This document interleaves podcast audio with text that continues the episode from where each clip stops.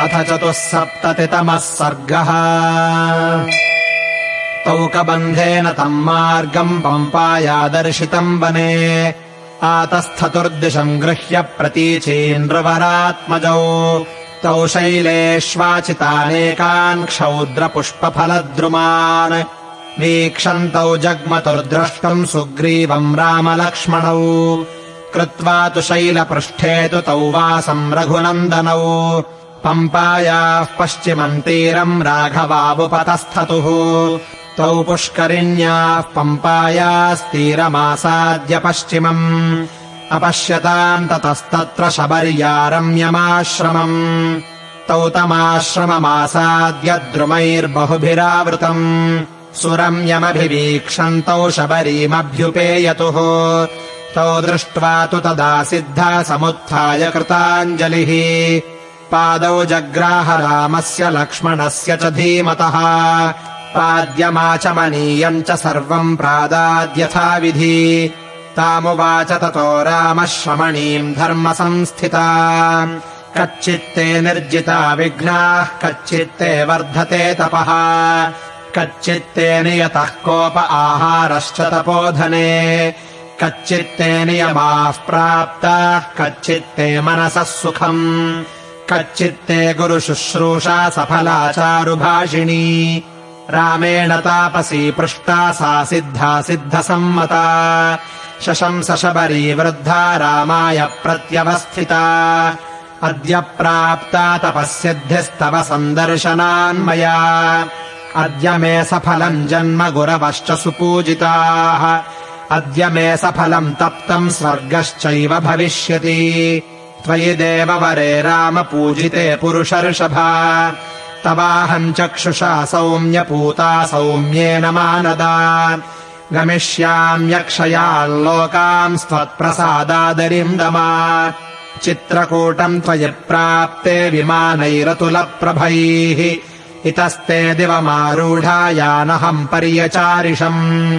तैश्चाहमुक्ता धर्मज्ञैर्महाभागैर्महर्षिभिः आगमिष्यति ते रामः सुपुण्यमिममाश्रमम्।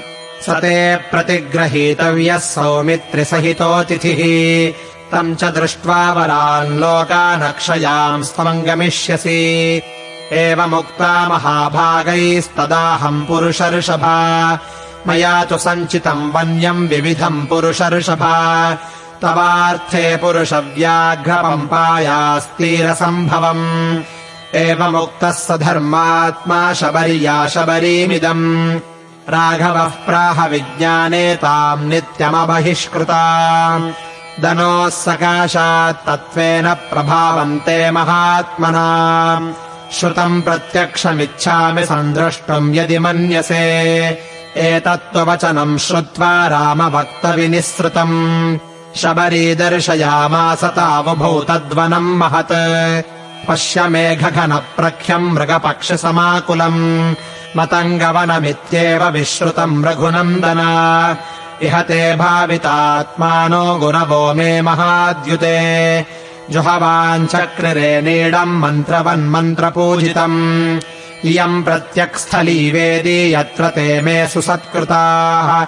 पुष्पोपहारम् कुर्वन्तः श्रमादुद्वेबिभिः करैः तेषाम् तपः प्रभावेण पश्याद्यापि रघूत्तमा। द्योतयन्ती दिशः सर्वा श्रिया वेद्यतुलप्रभा। अशक्नुवद्भिस्तैर्गन्तुमुपवासश्रमालसैः। चिन्तितेनागतान् पश्य समेतान् सप्तसागरान्। कृताभिषेकैस्तैर्न्यस्तावल्कलाः पादपेष्विह। अद्यापि न विशिष्यन्ति प्रदेशे रघुनन्दन देवकार्याणि कुर्वद्भिर्यानीमानि कृतानि वै। पुष्पैः कुवलयैः सार्धम् म्लानत्वम् न तु यान्ति वै। कृत्स्नम् वनमिदम् दृष्टम् श्रोतव्यम् च श्रुतम् त्वया। तदिच्छाम्यभ्यनुज्ञाता त्यक्ष्याम्येतत्कलेवरम् तेषामिच्छाम्यहम् गन्तुम् समीपम् भावितात्मना मुनीनामाश्रमो येषामहम् च परिचारिणी। धर्मिष्ठम् तु वचः श्रुत्वा राघवः सह लक्ष्मणः। प्रहर्षमतुलम् लेभे आश्चर्यमिति चाब्रवीत्। तामुवाच ततो रामः शबरीम् संशितव्रता अर्चितोऽहम् त्वया भद्रे गच्छ कामम् यथा सुखम्। इत्येवमुक्ता जटिला चीरकृष्णाजिनाम्बरा अनुज्ञाता तु रामेण हुत्वात्मानम् हुताशने। ज्वलत्पावकसङ्काशा स्वर्गमेव जगामः। दिव्याभरणसंयुक्ता दिव्यमाल्यानुलेपना।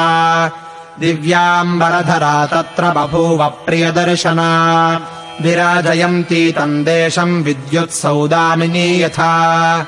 यत्र ते सुकृतात्मानो विहरन्ति महर्षयः तत्पुण्यम् शबरीस्थानम् जगामात्मसमाधिना इत्यार्षे श्रीमद् रामायणे वाल्मीकीये आदिकाव्ये अरण्यकाण्डे चतुःसप्ततितमः सर्गः